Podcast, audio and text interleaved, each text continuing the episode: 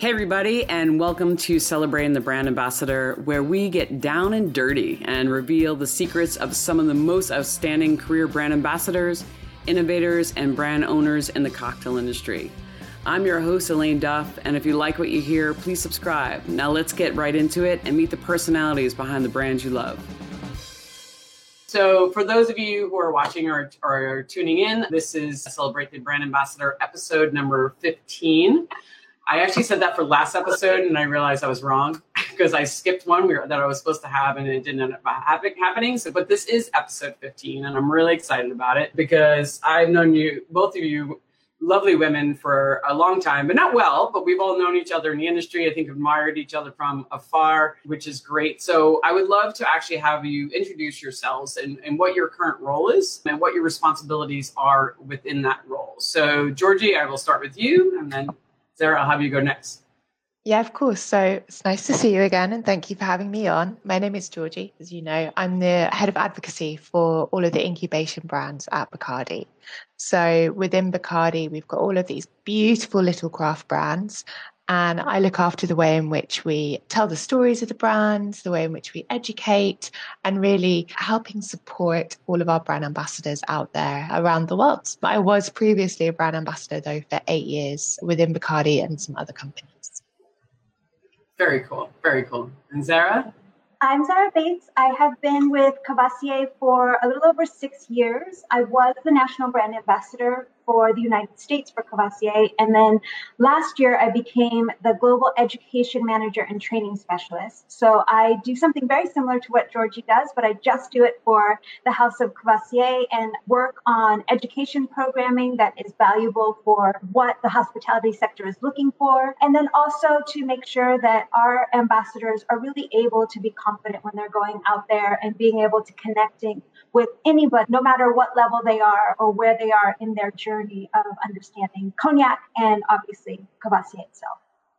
No, yeah, I'm gonna say I'm gonna be jealous of both you ladies because that was like the job that I wanted to have. Like, if I knew that actually was a job, I probably would have stayed within my company. Like, I tried to pitch many things at the end of my career when I realized I was just bored because I had done everything else, and I was like, that is perfect. I would have loved that job. I think it would, have been great. So, congratulations for creating some dream roles because I know you're both very happy within your companies and, and love what you do and, and definitely deserve to be there with all your experiences and backgrounds. So, Georgie, I do want to talk because you've had an interesting career. You got into the industry quite early on. You were in your early 20s and you've worked for three pretty big companies within that time. Unlike myself, I worked for one company for 15 years. So I think you're very brave the fact that you moved companies. And that's what I talk about because changing companies can be hard, right? Because people get comfortable, they're afraid to make that move.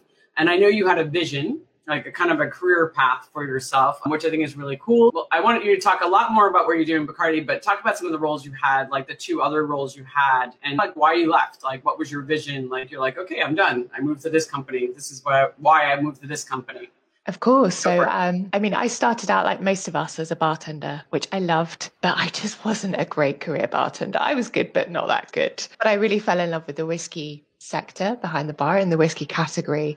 And so I decided to sort of pursue a career within that. And I think, well, I think you want to talk about that later, you know, carving your own career path and stuff. But you know, I I loved whiskey and I really wanted to delve deeper into it. So I started working at the Scotch Malt Whisky Society, the independent bottler and membership club.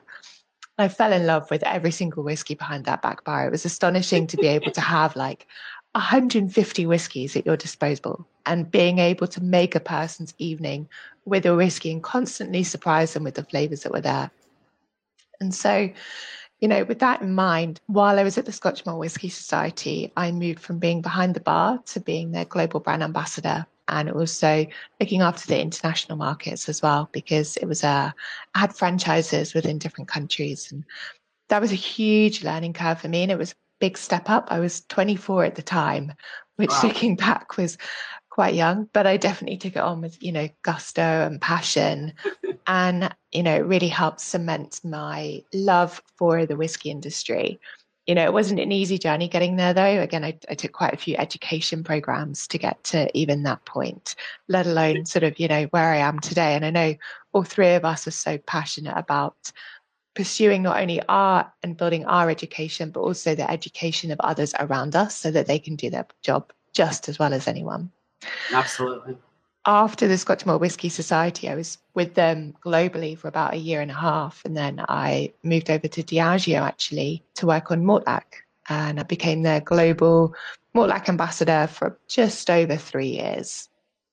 And it was really an interesting move because I was at, you know, the Scotch Malt Whisky Society, which was then owned by LVMH. But, you know, we had a very craft independent feel to us, very much a roll up your sleeves attitude and just get it done. And then we moved, I moved over to Diageo, which was very different entirely. And I kind of went from very small to, to the biggest. And that was a really interesting learning curve for me. It really was, it was a great move for me. But then three years later, after that, I got the. Well, what do you think was a good move? I know you wanted to go over because it was a big company. I, you. Like, you know what? I mean, obviously, it looks great on your resume. We all have these pipeline dreams, right? Yeah. I'm sure we, we all do. And one day I'm sure I'll get there. But originally back in the day, I was like, right, I can work five years at a really big company such as Diageo. I can learn everything that I need to know about a company and then I can just go and set up my own distillery and I'll have it all. I'll have done everything. hey, we all got to start somewhere.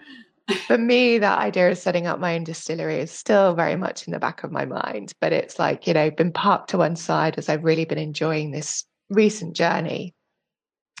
I didn't last five years, I lasted three there. And I then moved over to, to Bacardi.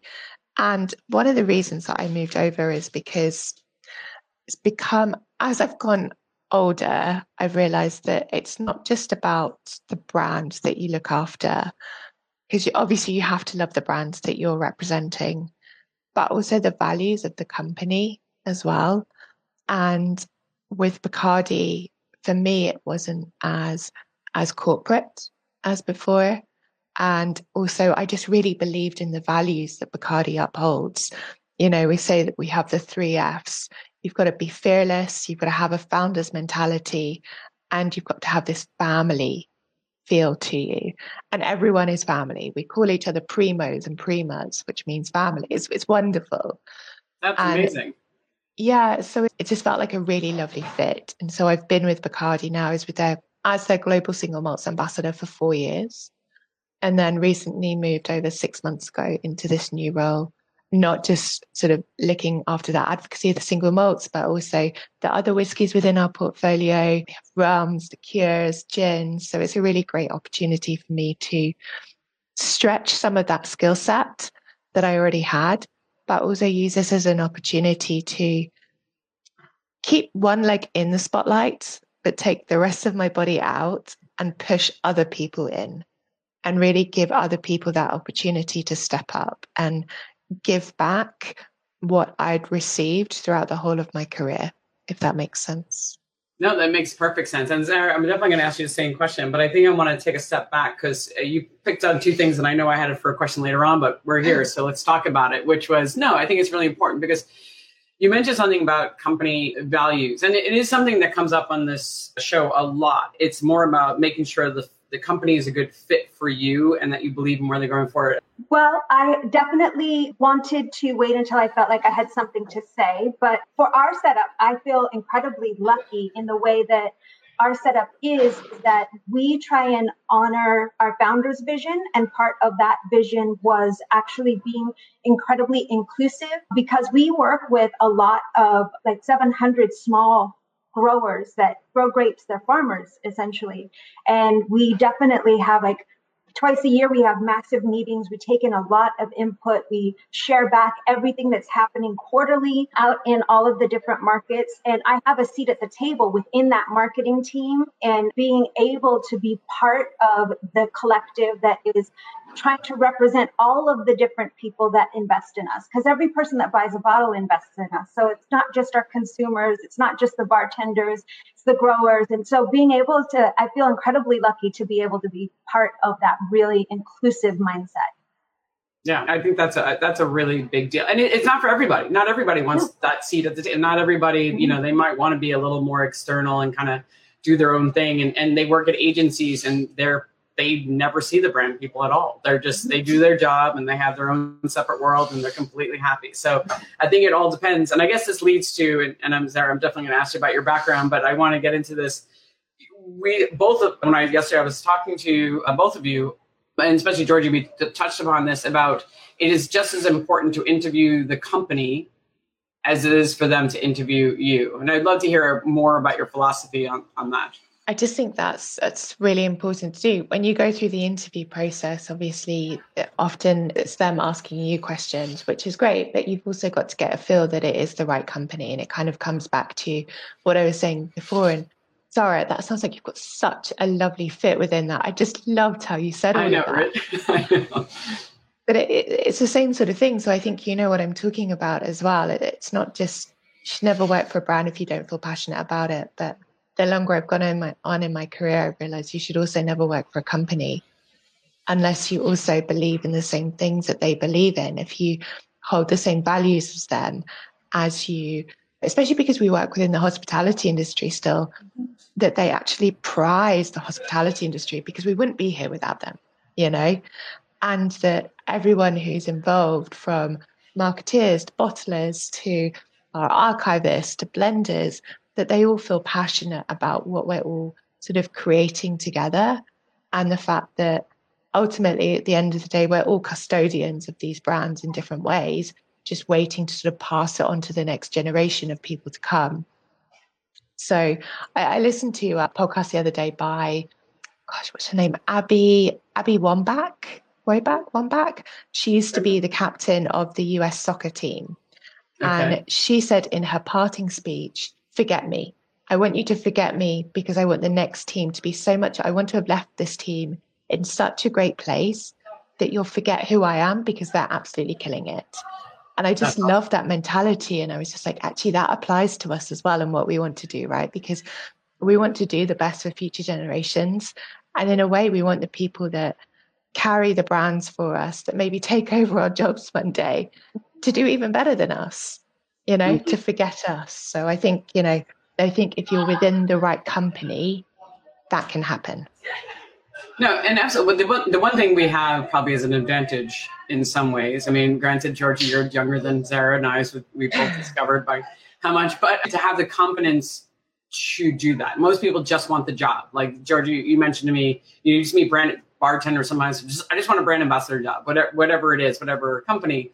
So it does take a little bit of confidence to believe in yourself that another job's going to come along and, you know, to be able to kind of vet a company that hard. But you also learn from, even if you work for a company, you're not, you always have to believe in the brand, but you're not sure about the company. Sometimes it's like, if it's experience, especially if it's going to be a part time one, it might just be like, let me just get my foot wet. Let me just see my feet wet and just like kind of see what being this is all about uh, and have a plan. Like I know I'm going to exit this company and I know it's probably not fair to the company, but sometimes you might just need that experience to learn.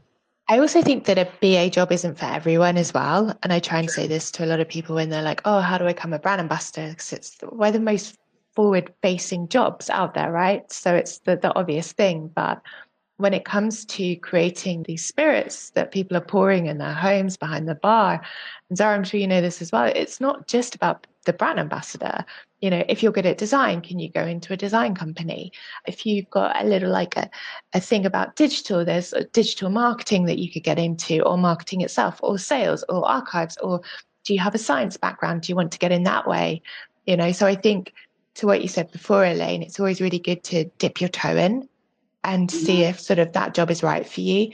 But I think we always have to be aware that there's this expansive area within spirits so that, you know, being a BA isn't isn't everything in it and it's not for everyone and you can be a force for good for that brand and for the for the trade within other jobs. No, absolutely. And and Zahra, I know you mentioned, you know, talking going back to vetting vetting the company because for you, Courvoisier, you know, it was a brand. You have a great story about how you got introduced to the brand, and and the reason why you you wanted to become a brand ambassador, as you mentioned before, that you wanted to have something to say. So I would love for you to expand about, like, you know, when you, what do you mean by that? Like, you wanted to have something to say, and why Courvoisier was a good fit for you. I truly believe in having a really big reason to get up in the morning And if I'm going to be doing a job, especially because you think that being a brand ambassador, as Georgie was saying, is like this front facing thing and it seems very glamorous and you're doing this traveling, but it is an intensely hard job an extremely lonely job to do. It is, you're constantly having a job that is constantly changing around you. No day is the same. And so you're always having to use every aspect of yourself to make sure you're able to function, do the job, and meet the goal. But if you have a big reason for getting up in the morning, then you're going to be able to do that with excitement and with joy.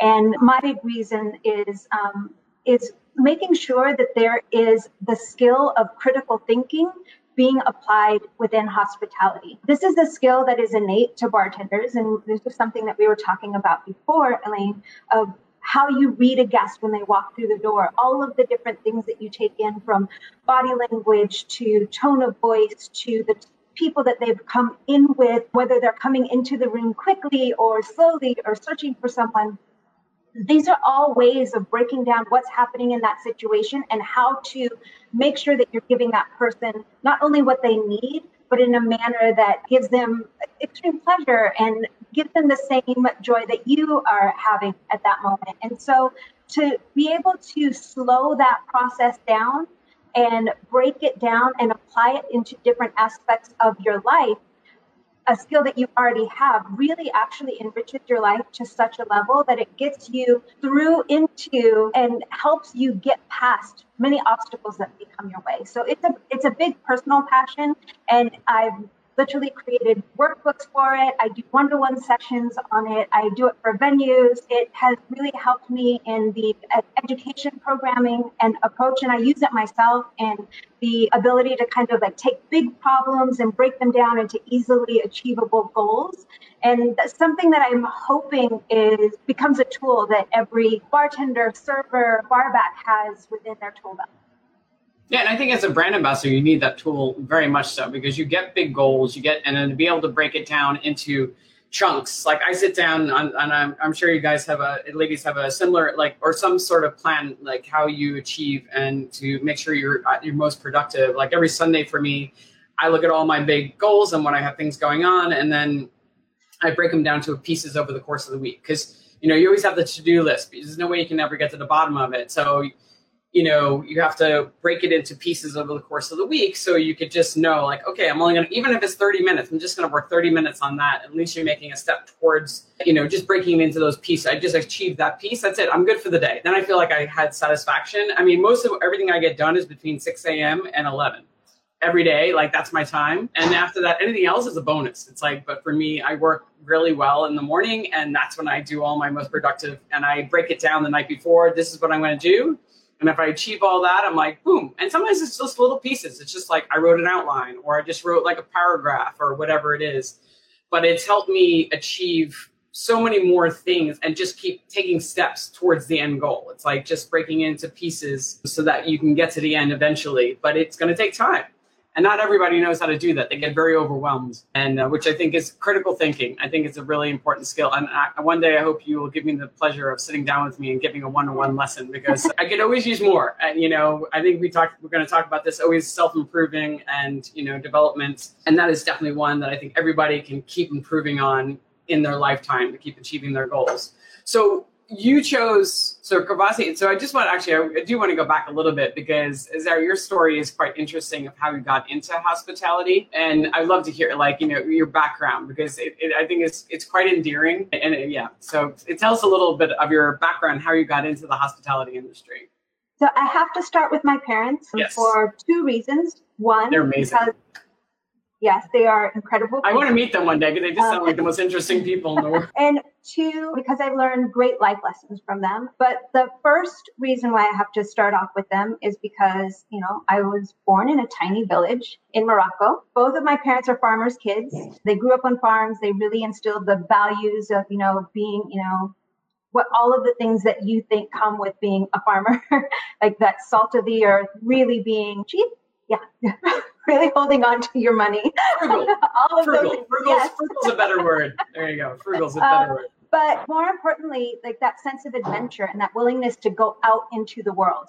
Um, My mother, as I said, was a gun runner during the end of the protectorate. They lived at the border of Algeria and Morocco, and so she was an integral part of helping, you know, the country gain liberation. After that, she moved to the United States. No ability speak the language and just like became an entrepreneur and owned businesses. She was a hairdresser and she also rented out spaces within her business for manicurists and other hairdressers. So I started off within hospitality by working in her hair salon. So she was able to keep an eye on me, but also I was, you know, serving tea and coffee and wine and champagne to her guests and, you know, really learn from a very early age from nine on what it means to one, pay attention to what's happening around you, two, to make sure that the people that are there are having a good time, and then the value of a dollar. And I wanted to get paid at 13 and they said no. So I went and got myself a job at the local swap meet and I ran the taco stand there and the ice cream stand. and so then it's always been jobs in hospitality.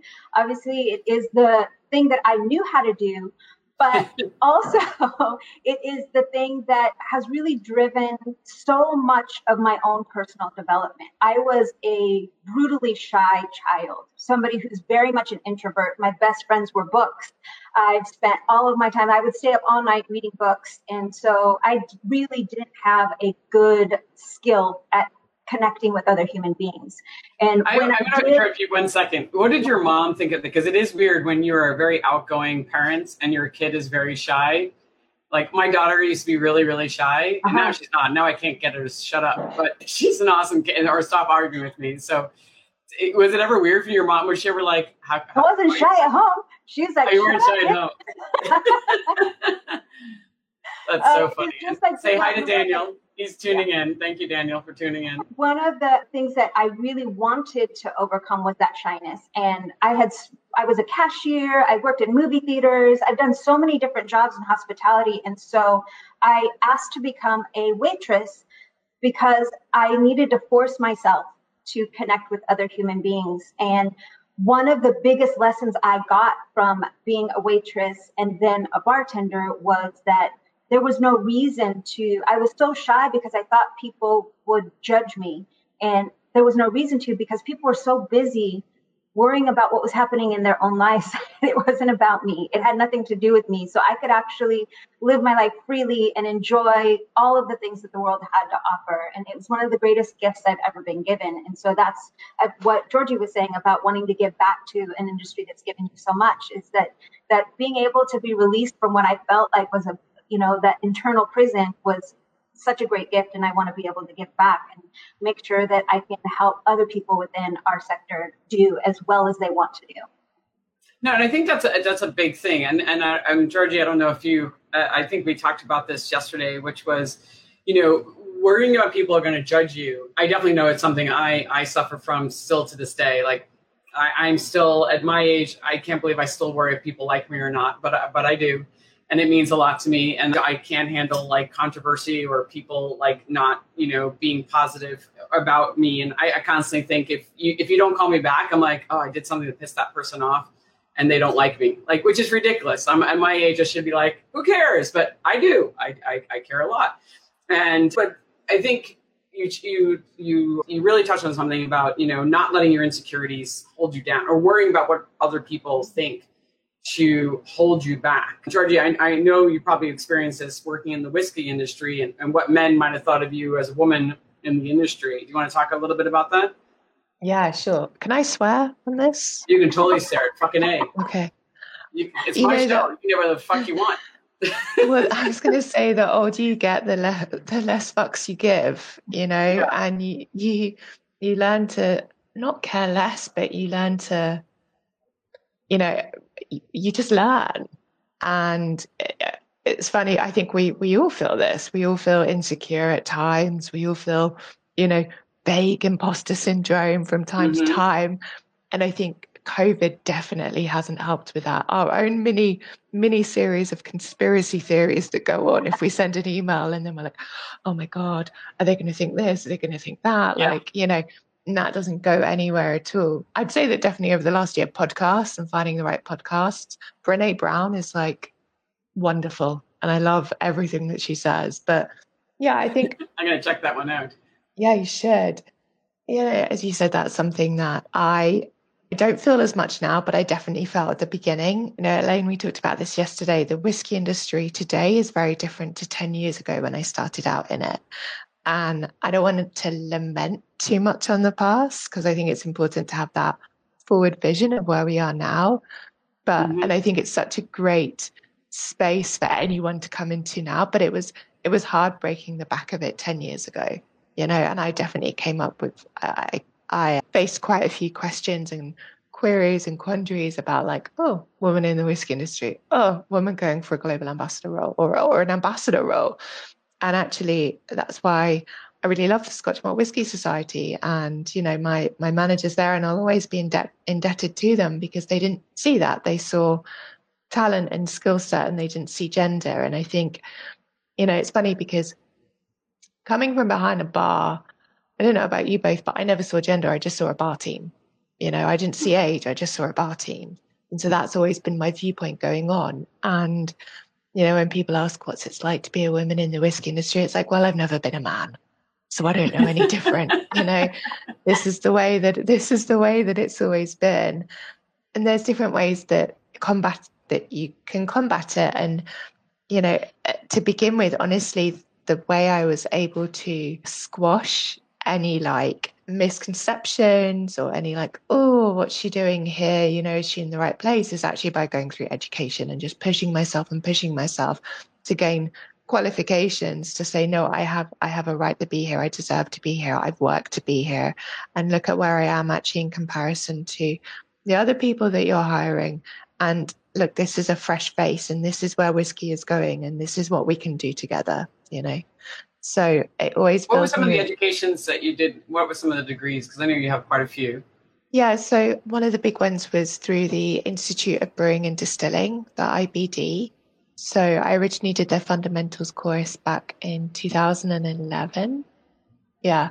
And then in 2012 to 2013, over two years, I did my diploma in distilling. So it's supposed to be three years. I did it in two, and I actually ended up with the highest mark in the world globally when I finished. Wow! And, congratulations! That's amazing. And it, the biochemistry and chemical engineering behind distilling, kind of intended for people that then want to start distilling, but it was a really great fit in for me, and it enabled me to really sort of develop my passion and learn as much as I could about the whiskey industry.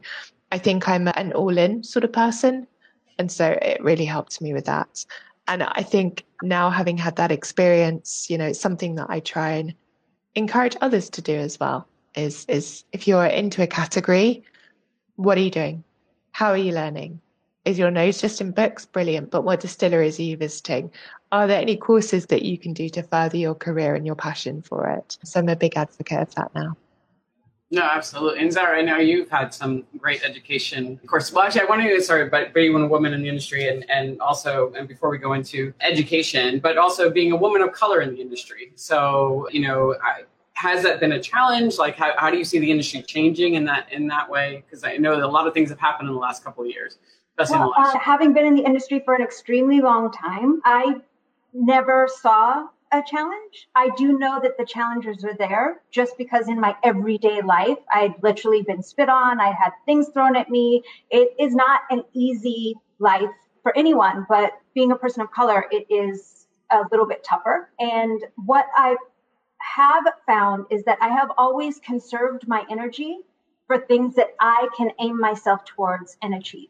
And the best thing that I have ever done is one, create really strong networks of people that I really respect and admire, ask questions of them when I need support. Incredible people in my life that have shared their support have been people like Dan Wilkes and Charlie Humberger of Create Cocktails in London, Angus Winchester, Claire Warner, Vincenzo Marian, all, and then creating your own network. Like when we were trying to kind of develop what was happening in cocktails in Los Angeles, we all worked incredibly hard together to make sure that we were sharing as much information. Nobody held anything back. We all supported each other and cheered each other on for all of the big things and for little things too, just like, you know, having a great shift, you know, coming out and meeting with each other and like having download times with one another.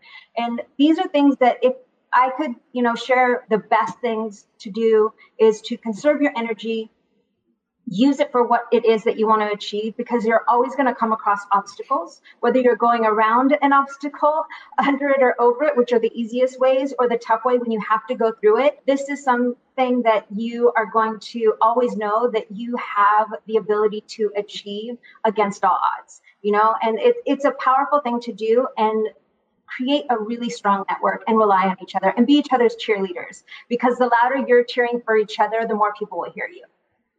Yeah, I, I think the network thing is it, it is really important to have people you can rely on and reach out to. I, have always found it hard for me, like for a mentor. Like I always feel like I, I, I have mentors. There are definitely people I can know I can reach out to. I've always been a little shy, but to me, to be honest with you, I'm always shy of asking somebody for help. It's it's very hard for me. Like it is uh. like to reach out to somebody and say, "Hey, I, I need your help." I've only got, I've gotten better at it as I've been older because more people call me for ask for my help. So, and I love being a mentor and I love giving my advice. And then I go, well, if I feel this way, then maybe the people I'm calling my that I need help from might feel this way too. And it took me a long time to get over that. So I think that's great. Like having that strong network of people that you can rely on, ask for information. And I know, Zahra, uh, since we were talking about education before, I know you are very passionate. I know right now you're going for your wine license, but you also, when it comes to cognac, was there anything what was your education when it came to learning everything there was about cognac one personal passion okay. and yeah. then two david gerard of K&L in southern california was incredibly generous with me and with his time he is not just somebody who is passionate about spirits but really has has done all of this incredible hard work on really getting to know spirits on every level. And he sat down with me for three hours of his own personal time and let me ask him all of the hard questions that I felt I'd never gotten answers to about the category. And then also supplied lots of other things that I probably should look into and to read up on and to ask more questions about. And so our poor team at for our master blender and our master distiller. So every time I would go, I would have three pages of questions that I would have for them. And I have to say that they were just like so open and shared every tiny bit of information and said, yes, share it out into the world. And just were incredible at about engendering the trust, not just within me, but to me be that channel to share that out with our larger uh, which, which says a lot about them, you know, the fact that they took the time and also yourself to actually sit down, take the time to gather the questions. Because I think that's important. And knowing what questions to ask, sometimes it's hard. It's like, you know, that's when you have to have that baseline of information. I mean, Georgie and I were talking about yesterday, we both took the WSET level three. I don't know if you've had the pleasure of taking it because it's hard. It's, it's, it's really hard. People have asked me, you know, people comment like, Lane, do you think I should take this? I said, well, yes if being an expert within a, a, spirit category is important to you, I said, because it gives you the fundamentals. I said, after 20 years, I actually finally understand how, you know, distilling actually works. I was like, you know, distillers be like, oh, the reflux. And I'd be like, what the fuck's the reflux? I didn't know. Like, I was like, sure. And why the lyne arm mattered and like all that stuff. Like, I'd hear it, I understood it, and so I knew it had it mattered, but I didn't really understand the the chemistry behind it or the science behind it, you know, and how it actually worked until I took the WSET level three, and I was like, uh, okay, now I can you know I can have that conversation. So for anybody who is listening, you know, that is definitely a worthwhile course to take. And Zahra, I know you are taking also the wine course. Are you doing wine yes. right now? I'm in the midst of my level two wine education because you have to know wine if you're going to be talking about cognac and the thousands of years of history that come with it. Yeah, that that that is well, wine is hard. I mean, I, I thought beer was hard when I went into the beer industry. I was like, wow, beer is really hard. It's very complicated. Well, I think wine is even more complex. There's just so many. There's just so much of it. It's so many. I mean, granted, yeah. So good for you. uh, I'm excited. I, I, Philip always says to me, he said, I don't want to know anything. You know, he knows a fair amount about wine, but he says he doesn't want to learn anything else. He said, because it's always nice that way when we go into a bar or restaurant, he can be innocent and just ask all the dumb question. he's like, it's just something I don't, I don't know anything about. And I'm always just, it, it can be something new every time. Where like spirits were constantly analyzing the spirit list or you know whatever and stuff. He's like, nope, I'm just gonna let it be. I'm just gonna learn about wine every time I go into a restaurant, and, and that person can educate me, and I'll be really happy to hear all of it. So, uh, which is which is interesting. I just can't put any more things in my head. I'm like, I'm good. Uh, it's full. There's only so much information that can go in there, and yeah. So I'm um, all right. So we talked about uh, women in whiskey. You talked about color women. Oh, so Zahra, the one thing I did want to ask you. So, and I wanted to know, Georgie, your kind of experience working for three different companies. You said something really interesting to me today, yesterday, about when you started working for Courvoisier. Your first three months on the job was quite challenging and interesting because you know, you said there's something you miss, you know, from being behind a bar is an adrenaline rush that you don't get when you're working at corporate. So explain a little bit more about that.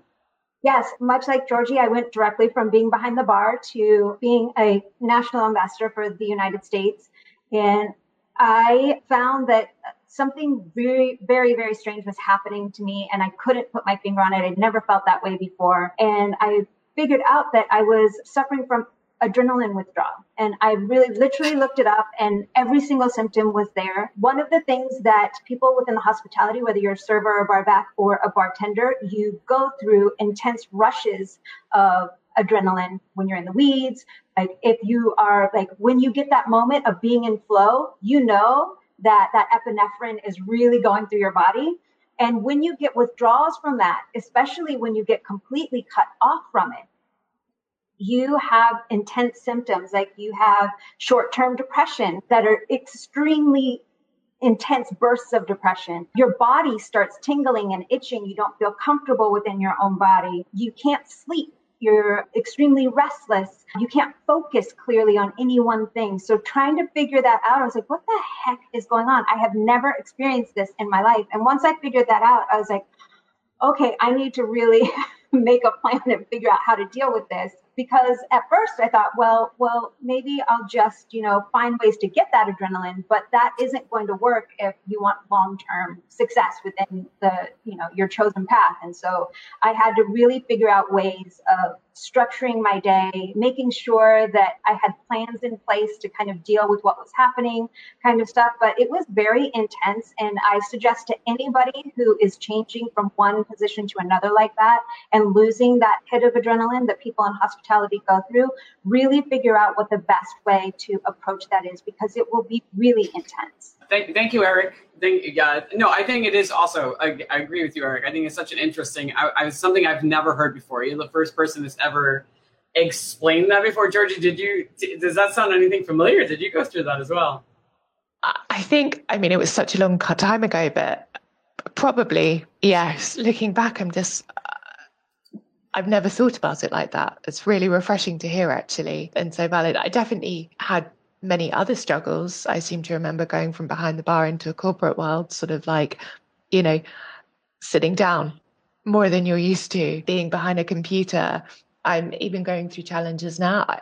You can t- consistently go through challenges as your career develops and your the audience that you're speaking to changes as well. And and Zahra, I feel like we're the same that yes, we have external audiences that we speak to, but also internal audiences as well, right? And how do you change up your lexicon and language depending on who that you're speaking to and how do you get your points across and how you present and how you present for those different audiences as well. So that's definitely something that, you know, I feel that not only are those first three months challenging, but consistently through your career as you grow, you, you get thrown these different challenges that you have to mm-hmm. overcome. And I think actually, one thing that I'm not very good at, but you have to do is just be kind to yourself and recognize that it's happening and kind of like give yourself a break and realizing that you're the, doing the best that you can do in those circumstances. I think giving yourself a break is is is a big one. Like realizing it's okay. It's okay to be like unsure you know you're not the only one that's ever felt unsure. It's it's okay to ask somebody for help you know just understanding that. And Zahra you actually said that about your first three months the one thing you had to learn to do you and you did was ask for help. Yes. could you expand on that? It's definitely still a struggle to this day but i am definitely very cognizant of making sure that if i reach a point where i have like gotten stuck I definitely reach out to someone and say, okay, this is where I am. This is where I would like to be. And this is where the biggest problems or obstacles that I'm coming across in getting me from that.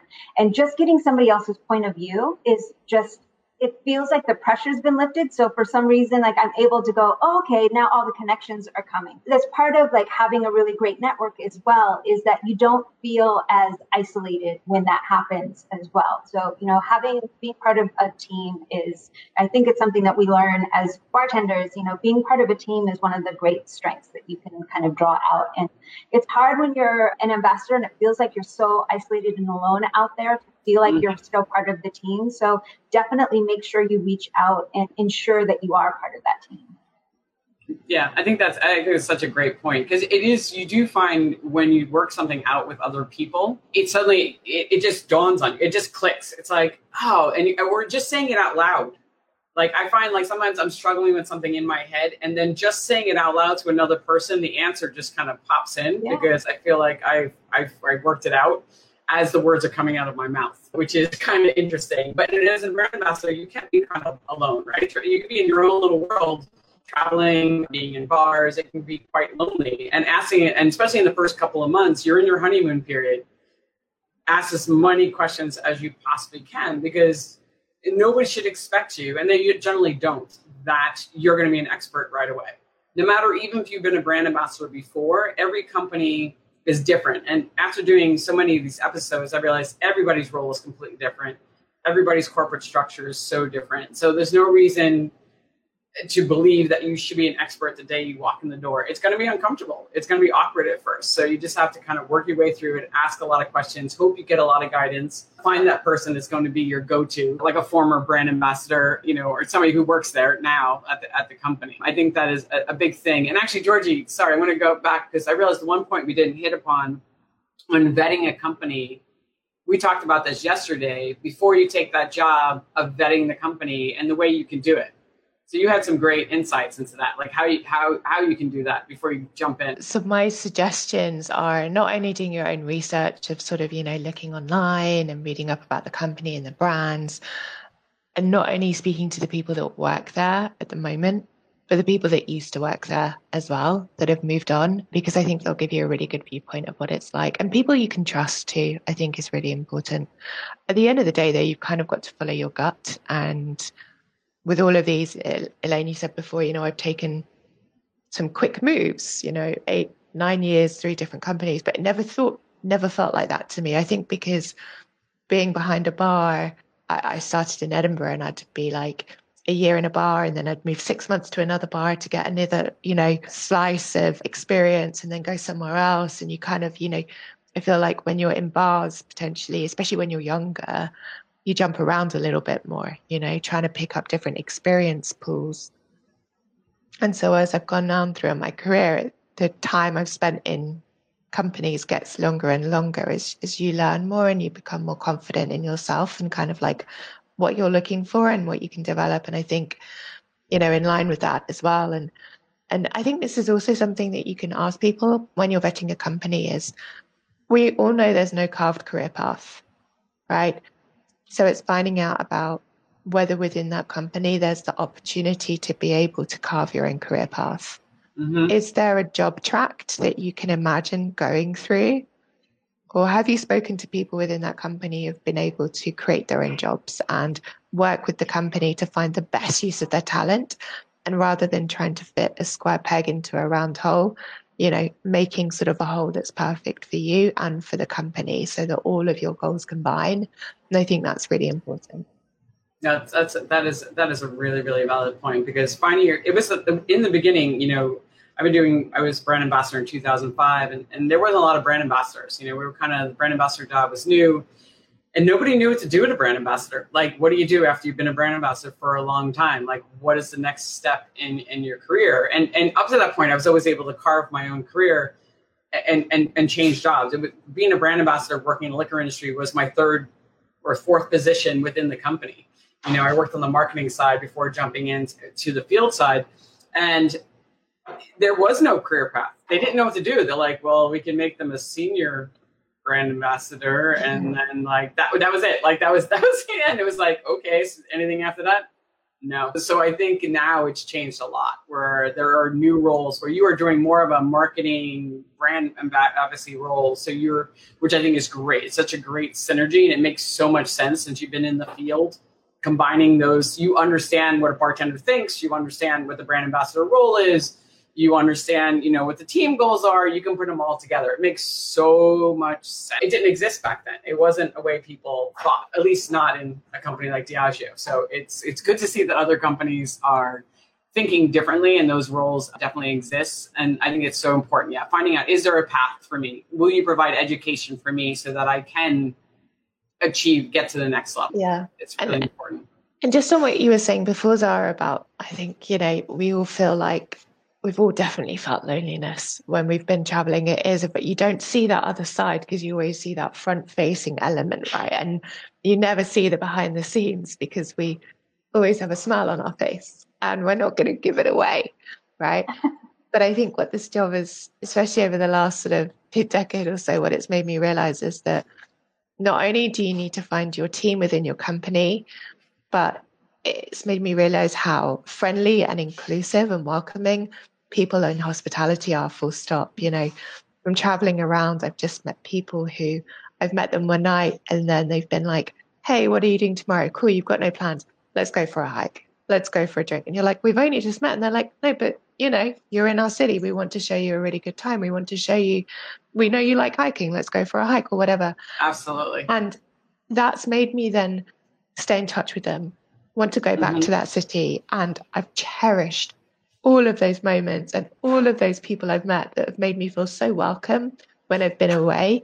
And in that sort of fleeting instance of being away from home, it has felt like a home away from home. And so it's kind of, it makes you think that in those sort of those moments of loneliness, you're like, yeah, okay, this is, I'm alone, got FOMO, I know what my friends are doing back home but look at where I am and look at what, what I can do here and look at the opportunity that I'm being given to explore and to make new friends. And I think that's just, that's so powerful and, and so wonderful. Mm-hmm. I would, I would agree. I mean, Zahra, I'm, I'm assuming you've had very similar. I think it's one of my favorite things, like being able to Facebook and be like, I'm arriving in Chicago or whatever I am. Like, who's around? And then you get all these people like reaching out to you and you're like wow like this is great. Like there's so many more people. I don't need to be alone. There are people that i can connect to. Definitely. There are definitely people that i want to see but i also want to keep you know having those moments of meeting new people as well and maybe being able to introduce those new people with the people that i've been able to see and share like the best of each of them because one of the great things that I think comes out of it is that you never know who you're going to introduce to somebody else and ha- what is going to come out of that introduction. And some really incredible events have come out of it, you know, just sharing an idea because I feel like we're all kind of adventurers and therefore we have all of these different ideas that we would love to see happen, but we can't do all of them. And so when you come across somebody who like really has all of those incredible skills and abilities, you're like, oh, you know what? This is an idea I think that would really fit you really well.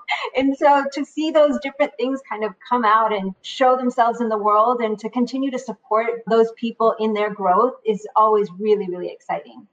No, I, I, do think that's important. And let's, I want to continue just talking about traveling because we talked about this yesterday a bit, Georgie, about some life lessons you have learned on the road because, you know, you used to travel 80% of the time and which can be quite e- exhausting. So, what are some best practices you have to stay sane, stay healthy? I used to always keep the first hour to myself of the day and prioritize exercise always, always. And that first hour of switching off of exercising, of like running with a podcast or with some beats or being in the gym, or I love swimming. So finding like a local swimming pool just gives you an op- opportunity to have that hour for you so that then the rest of the day you can be everyone else's. I'm very much a, an extroverted introvert and I need to recharge my batteries to be able to be the best version of myself and to recharge them I need to be by myself and I need to have that me time. Me so that's that's really powerful.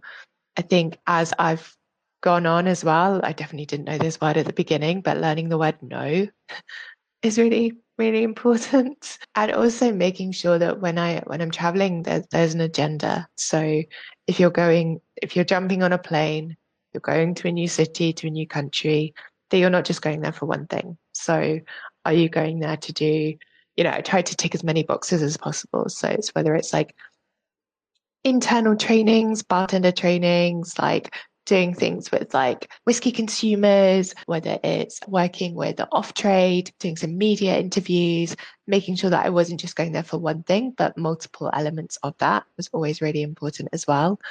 And then always remembering that no matter where you are, no matter what you're doing, you're always the supporting actor to the brand.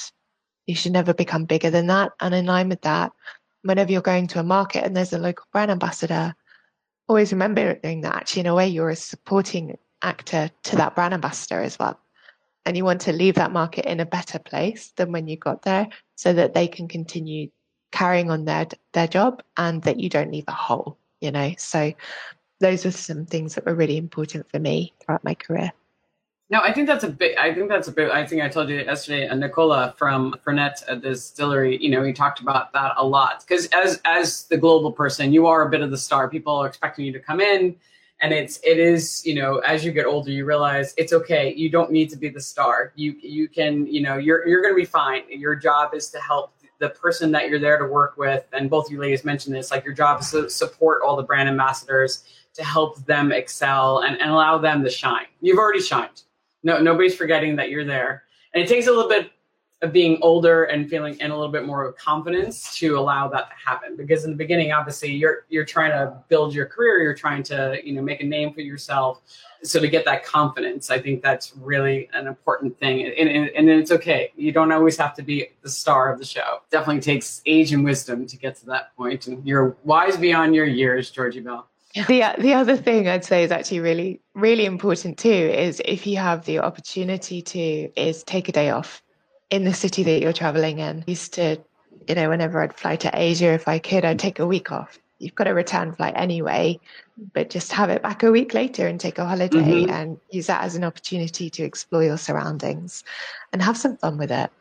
You know, at the end of the day, we're not we're not selling staplers I mean, it might be a great thing to sell staplers. I'm not saying it isn't, but we're not selling staplers. You know, we are in an incredible industry, and you know, have, having some fun with it, I think, is the most important thing. I think so as well. Zahra, do you ever do that? Do you ever take off? Do you ever take a day off, like in the city, and spend some time there? I definitely always buffer in a, a, little chunk of time so I can at least do one thing that makes me feel connected to the city itself, partly for personal pleasure, but partly for understanding what is valued in the city. It's really important to understand what the needs of that particular city is and what the needs of those bartenders are because every, just like every person has their own unique perspective every city has its own voice and making sure you take time to hear what that is. So when the people that you're working with are trying to kind of help your brand shine there you're doing it in an authentic way and you're doing it in a way that makes sense for what that market yeah, that, that, that makes that makes a lot of sense. Yeah, I'd always plan in like a day of just going out with the bartenders that were there mm-hmm. locally. So without the distributor sales rep, without the marketing team, so everybody could just relax and we would go out. Like, you know, I'm like, hey, I'm gonna mm-hmm. take a bunch of bartenders. And that's the way I would see some of the cooler bars in the city. And then but on your note, Georgie, yeah, if I was in a foreign country and it was very cool, I was definitely taking, uh, you know, when I went to Zacapa and went to Guatemala, oh yeah, I took I took a good five days and went and explored the Mayan temples, and you know, and that was an incredible experience. When I was in Mexico, I would spend an extra couple of days to visit other distilleries outside of Don Julio. But yeah, I, I, I highly recommend it because it is one of the perks of the job, and and you'll be a happier person for it. Yeah, I mean, as I said, not all of us have that opportunity to be able to to do that. But Zahra, to your point, even if it's the chance to get a good coffee from a cool coffee shop. You know, even as small as that, you know, if you're in a city for two days, you're in a rush, you've got a packed schedule, walking from where you are to one place to the next, picking up a cool coffee, eh, it just makes you think, right, I'm here, I'm doing something different, I'm not just constantly working. And then, you know, I love what you said about, you know, connecting to the city and, and understanding what they need. It also means that when you're doing trainings and tastings, you can make it relatable too last night I was in X bar. I like, I tried this drink. I really loved it. I thought it was really awesome. Or, you know, I, I was in a, I was this tasting in China where we were making highballs and I was like, right, let's go to the 7 Eleven. Let's buy all of these cool different like chilled teas and mixers and stuff. We'll bring it to the session and we'll say, right, let's just try and make these like really cool combinations with what you can get usually in the shops. And it, and it was awesome. So it's like making much more relatable. And I felt that when you do tastings, people love that when you can be like, do you know what? I had a great drink in this bar last night. Mm-hmm. And people be like, that's cool. She knows. Yeah, you, you know, connected with my city. About. Yeah. Yeah, people do like it when you when you have a personal reference to their city. And the one trick I definitely have learned because it's it's, it's not admit I, get very nervous when I go to a new if I go to a different country. When I work for Anheuser Busch, I used to travel the, the, world for them, and I'd be in Brazil and Argentina and Colombia and, and Korea and China. And when I get very intimidated when I'm in a country I don't speak the language, especially when you're in a country like being in Brazil, which is amazing. Love Brazil so much, but there also has a you know a higher crime rate. So I get really nervous. I'd be a girl up on my own, and if and beer people don't go out with you, just so you know. Like we work ever change industries, they do not hang out with you. It's just not in their culture. But I met a lot of people there that did. But I would always take a tour. I would take a self, I would hire a private tour guide to take me around for the first day. So that would get me out of my hotel because I will be, I will stay in my hotel until like I have the business person. Because even though I want to go out, I would be too nervous to leave the hotel on my own, which is crazy, but it's true. So I started learning to hire a tour guide that would meet me. Like the minute I got in, like I would put all my stuff away, whatever, and a tour guide would meet me and then take me out in the city and we would do a walking tour. And that's how I learned how to like get over my shyness of a city, especially and, and not be so intimidated. So, which some people make, they're like, really you? I was like, I get really nervous. I do. I get really shy when I get to a new city and I don't know the culture. for me, one of the great things about being able to travel, especially to different cities, is that every city provides you with anonymity. You know no one.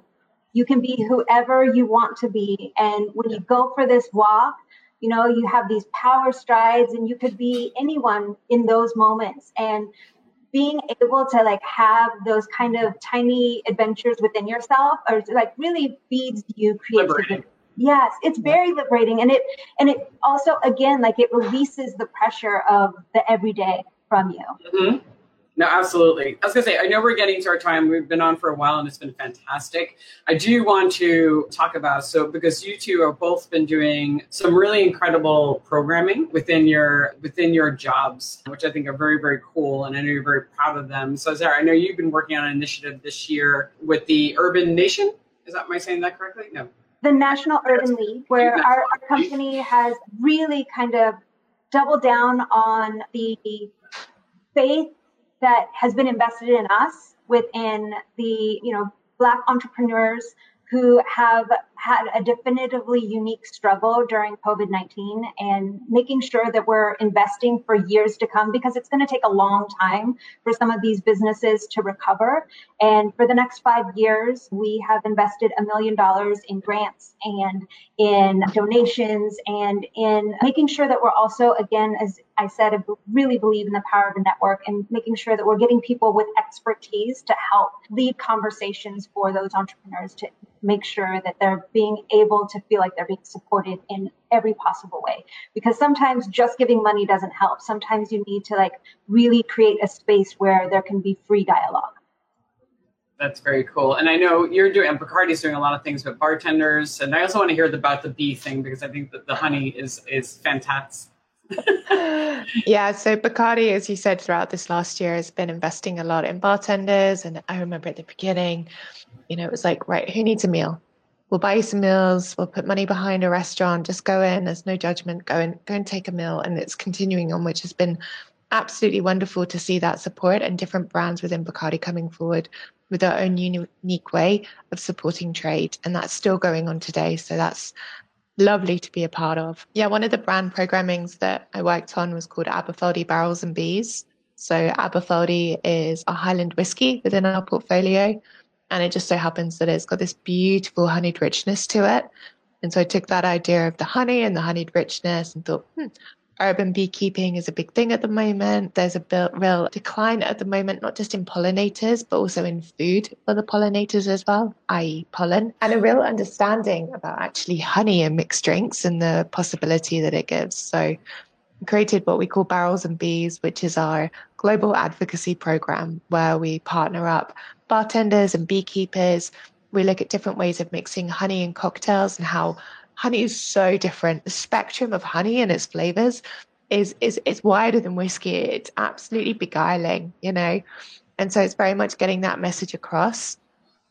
But then also looking at the ways in which we can give back. And so last summer we did this a gardening give back project where we we uh, encourage bartenders to start planting and start sort of you know growing gardens to attract pollinators but then also with ingredients that they could then use behind the bar as well which was wonderful. And it's just it's been such a beautiful fruitful program that you know we, i created back in like 2017 end of and it's just grown and grown. And we have some incredibly talented ambassadors, especially in North America, who have taken it on with gusto and the ideas in which they're sort of, you know, they're taking this mother program and they're, they're sort of twisting it out in so many different ways that it's such a joy to see. And it's, it's really lovely for me and, and, and the rest of our team to be able to go, right, Drew in San Francisco is doing this with it. Why doesn't Georgie Mann in Australia try that as well, you know, and connecting those dots? That's fantastic. So yeah, it's, it's been a real joy the fact that it's been going on for three years is also pretty in- incredible. It says it says a lot about the a lot about the program. Yeah, it's, it's, it's fun. Go ahead. Sorry. Sorry. No, no, I was gonna say, and and Zahra, have you had you know opportunity to do any like you know? Do you, we didn't have a chance to talk about this yesterday, so I didn't know if there was any consumer or trade program that you have created that you that's been going on all this time? A lot of the work that we do is really about elevating the voices within each local market and making sure that leaders within that community really have a platform to speak and making sure that we support within that platform. So loads of events of supporting our local team members and the events that they want to do. Like there were what we called honor your code events. And these were really about going to like say, okay, we're going to be supporting the state of black food. This is an event that you know, nationally within the United States was bringing in leaders within the African American community of chefs and making sure that they're able to connect and communicate with one another and show the value of what healthy eating is all about. And that culinary experience or women in music in Miami where we're really focusing on Latin music and its relevance, not just globally, but how valuable women's voices are within that. And just each, because each city was so different, honoring the code of the city and the leaders within that city was really important. And I, I still feel that that is one of the greatest things that we've done Again, we're about to launch a personal development uh, education program. So I want to kind of hold tight to that until we're really okay. I'm excited to, to hear really able to share how that's going to work because again, it really has to be relevant to each of our ambassadors and how they want to approach it as well. That, that sounds fantastic. That, I'm excited. We'll have to have another interview so we can hear hear more about that. So, ladies, we're at the end of our time, but this has been fantastic. I really, it's been so lovely catching up with the both of you.